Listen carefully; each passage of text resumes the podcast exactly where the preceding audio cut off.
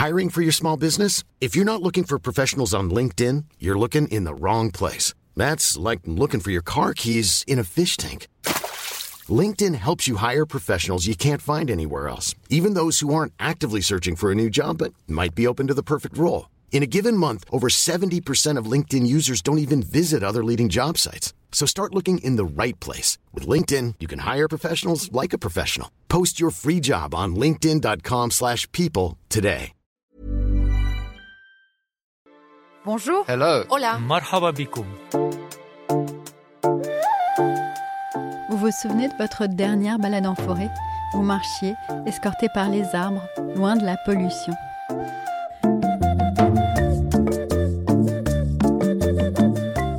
On se sent bien en forêt, et la science le dit, s'y promener fait baisser le rythme cardiaque par exemple. Dans cet épisode de Sur la Terre, notre podcast consacré à la transition écologique en partenariat avec The Conversation, nous allons vous présenter les bienfaits de la forêt. Elle joue un rôle majeur pour le climat, puisqu'elle absorbe et stocke des milliards de tonnes de CO2, c'est ce que l'on appelle un puits de carbone. Elle abrite aussi l'essentiel de la biodiversité terrestre, comme le résume le botaniste Francis Allais. Si vous voulez, je pourrais présenter la forêt comme l'antidote parfaite aux problèmes écologiques auxquels on, on fait face maintenant. Mais ce joyau naturel est en danger, menacé par les activités humaines et les effets du changement climatique, entre déforestation, sécheresse et méga-feux. Alors pour protéger ces forêts, des artistes et des scientifiques se mobilisent. On part à leur rencontre sur la Terre avec Antoine Boyer.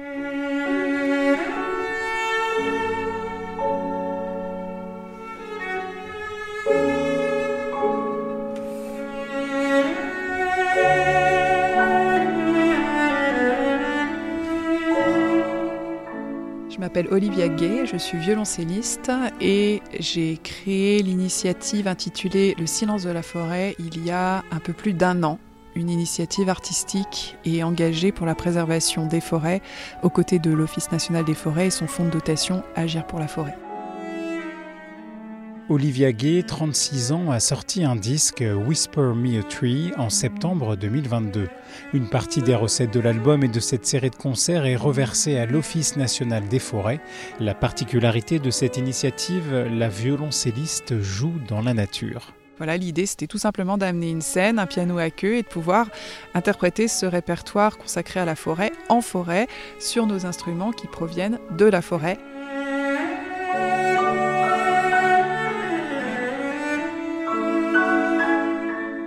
Et à travers une histoire que je raconte tout au fil de ce répertoire, de ce programme, euh, de sensibiliser aux enjeux de la forêt. Cette histoire que nous allons vous raconter, c'est celle d'une petite graine d'épicéa qui va, un beau matin de printemps, se détacher de son arbre et partir en virevoltant dans le vent aux côtés des papillons.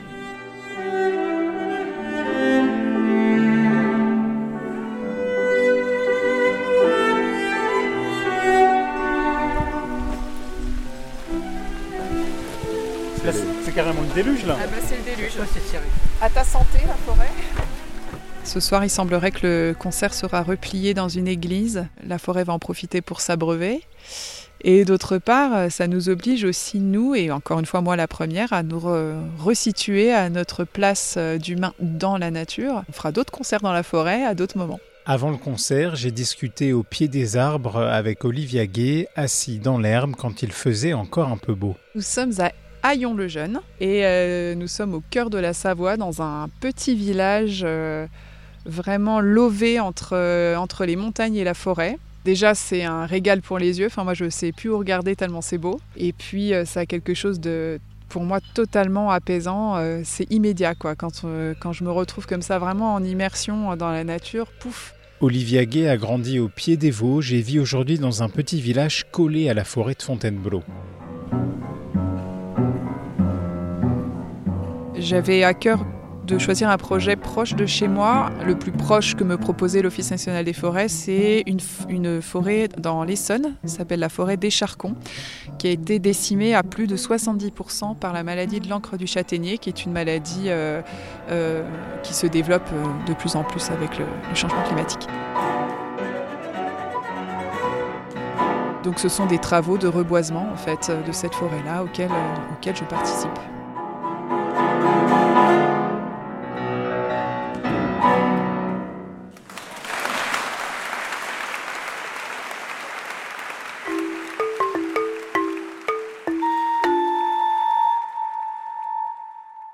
Selon l'ONU, les forêts couvrent 31% des terres émergées de la planète et stockent plus de carbone que l'ensemble de l'atmosphère. Bonjour monsieur.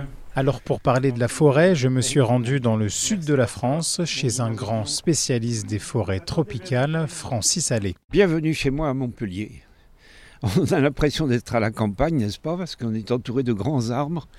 Et en fait, on est on n'est pas au centre-ville, mais enfin, je peux aller en ville à pied ici. Derrière des lunettes fumées et des yeux bleus pétillants, Francis Allais, 85 ans, porte un amour inconditionnel pour la forêt et les arbres. Ma femme et moi, on se porte comme un charme, ce que nous confirment nos médecins. Et l'idée nous vient que c'est parce qu'on habite au milieu des arbres. Bon, c'est un cas personnel, on ne peut rien en dire de particulier, mais tout de même, ça, ça me fait réfléchir. Shirin-yoku, le, bain de forêt, la, sylvothérapie, c'est venu du Japon. Attendez, on n'a pas entendu les Japonais pour savoir qu'une bonne marche en forêt, ça fait du bien. Eux, ils ont eu le mérite d'exprimer ça sur le plan médical. Diminution des hormones de stress, régulation du rythme cardiaque, augmentation des défenses immunitaires, bref, ça fait du bien sur une durée d'environ un mois, disent-ils. Et puis il y a cet aspect esthétique auquel je suis personnellement très attaché. Et vivre dans un environnement qui est beau, je pense que ça nous fait du bien. Mais là, je m'avance, je ne suis pas médecin. Francis Allais est botaniste. Il a étudié les arbres et les forêts toute sa vie. La forêt humidifie le climat. Elle fait pleuvoir. Voilà. Il y a un lien très, très bien compris maintenant entre la forêt et la pluie. Elle alimente les nappes phréatiques dans cette période où nous manquons d'eau et où on souffre de la sécheresse, on a la solution sous la main. Voilà, c'est important de le dire, ça je le dis avec force. Il nous faut des forêts plus nombreuses et on aura beaucoup moins de sécheresse. Elle a surtout un rôle essentiel dans la protection de la biodiversité animale et végétale.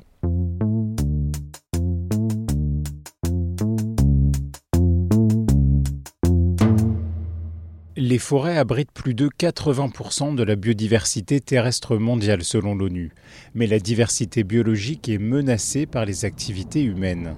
Souvenez-vous, dans notre premier épisode, nous vous parlions des limites planétaires à ne pas franchir. La préservation de la biodiversité est l'une des plus importantes. Et le constat est alarmant. En 2022, plus d'un quart des 150 000 espèces étudiées par l'Union internationale pour la conservation de la nature étaient classées comme menacées. L'autre rôle des forêts, c'est bien sûr d'être des puits de carbone. Alain Carcinti est économiste de l'environnement au centre de recherche CIRAD. Euh, les forêts absorbent du CO2, notamment une forêt en croissance est une forêt qui absorbe du CO2, qui va stocker le CO2 dans sa biomasse aérienne, c'est-à-dire dans les troncs d'arbres, mais également dans les racines, dans le système racinaire. Par ailleurs, les forêts génèrent de l'oxygène, mais comme on, l'a tous appris à l'école, la nuit, le processus s'inverse, puisque la nuit, euh, une forêt, comme tout végétal, émet du CO2 et, euh, voilà, et absorbe de l'oxygène. Ce qu'il faut savoir, c'est que lorsque l'on émet euh, aujourd'hui, par exemple, une tonne de CO2 dans l'atmosphère, vous en avez à peu près 25 à 27 qui est repris par la croissance des forêts. Donc elles ont un rôle tout à fait important pour limiter le, réchauffement climatique, mais pas malheureusement euh, suffisamment, puisqu'on continue à émettre beaucoup plus de CO2 que les forêts ne peuvent en absorber, les forêts et les océans d'ailleurs du reste.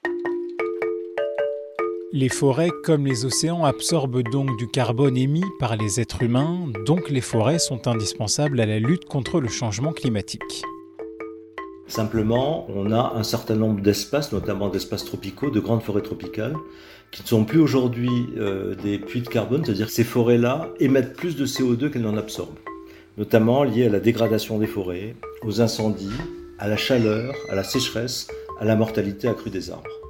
On sait qu'en Asie du Sud-Est, par exemple, effectivement, nous avons, euh, nous avons typiquement ce type, euh, ce type de problème. L'Amazonie est pas loin du point de bascule. Seules les forêts du bassin du Congo, de l'Afrique centrale, continuent à des puits nets, c'est-à-dire absorber plus qu'elles n'émettent.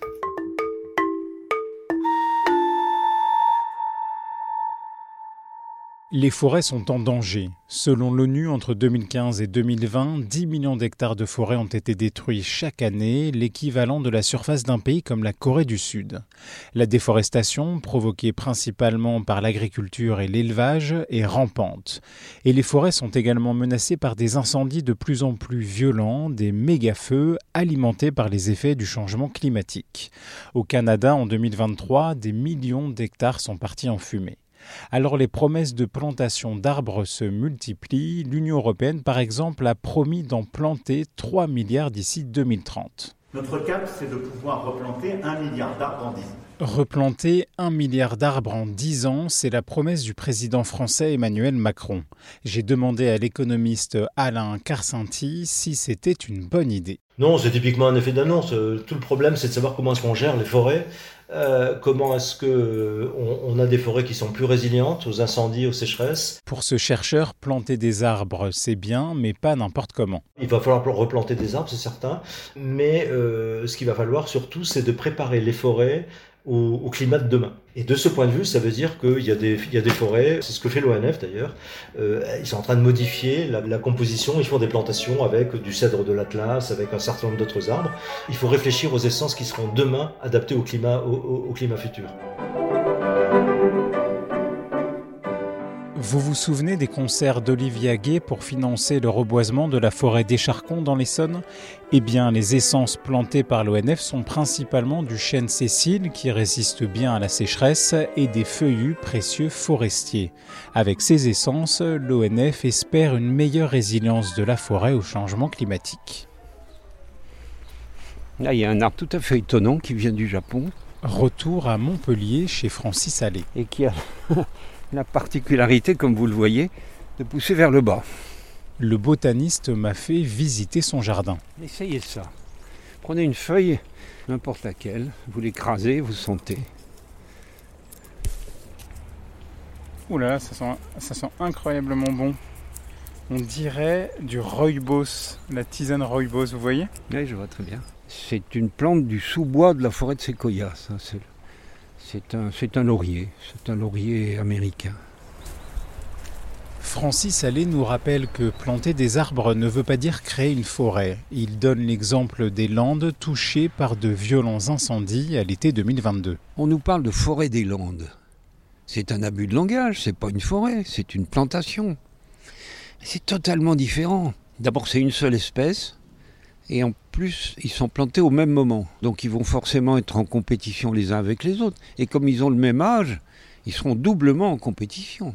Il n'y a aucune biodiversité dans ces plantations. Je ne discute pas de l'importance économique des plantations. On en a besoin des plantations. Mais qu'on appelle ça une forêt, ça me paraît un abus de langage. Ah, ça, c'est le plus grand arbre du jardin. Un pin pignon. Quelles sont les solutions pour préserver euh, nos forêts et, les utiliser comme l'atout magique contre euh, la crise écologique? Ouais, c'est là que ça va accrocher. La solution, elle existe et on la connaît tous. Mais notre société n'est pas prête à l'accepter. Il faudrait faire passer l'écologie avant les bénéfices commerciaux et industriels. Voilà. Il faudrait que la forêt, au moins en grande partie, soit traité de façon naturelle, sans intervention humaine. Mais parce que là, vous avez des arbres parfaits, séquestration du, du carbone atmosphérique, augmentation de la pluviométrie, augmentation de la biodiversité, c'est exactement ce dont on a besoin. Pour Francis Allais, une des solutions, c'est de favoriser la renaissance de forêts primaires, des forêts où aucune trace d'activité humaine n'est visible. L'expression maximale de la vie sur Terre, c'est la forêt. Maintenant, si vous prenez une forêt primaire, c'est encore plus vrai. C'est le summum de l'expression de la vie possible sur la planète. Il faut favoriser la renaissance d'une forêt primaire en Europe. Je pense qu'il n'y a aucun argument contre. Simplement, c'est ambitieux et, et légèrement utopique parce que c'est sur le très long terme, donc on ne sait pas ce que sera l'Europe dans cinq siècles. J'ai demandé à Alain Carcinti, l'économiste spécialiste des forêts, ce qu'il pensait de ce projet. Recréer une forêt primaire en Europe de l'Ouest, euh, pourquoi pas? Mais c'est, à mon avis, c'est quelque chose de parfaitement anecdotique. C'est tout à fait intéressant pour la biodiversité. Il en faut.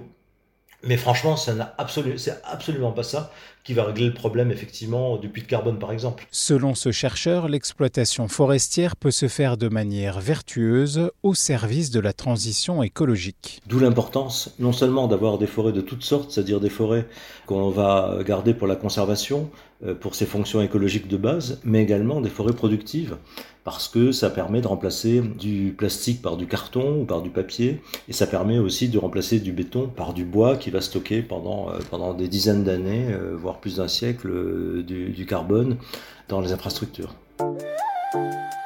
Francis Allais, lui, espère bien que sa forêt primaire verra le jour. Si son association obtient les autorisations, cela prendra plusieurs siècles. C'est clair que moi je ne serais pas au pot d'inauguration de la forêt primaire. Qu'est-ce que ça peut faire? Les générations d'après, elles sont là pour continuer. L'obsession des experts reste de préserver ces trésors verts, l'Amazonie ou encore les forêts du bassin du Congo. C'est là que nous partons dans le prochain épisode où nous parlerons aussi d'une soi-disant solution miracle pour défendre les forêts les crédits carbone. Je m'appelle Antoine Boyer, merci de nous avoir écoutés, à très vite.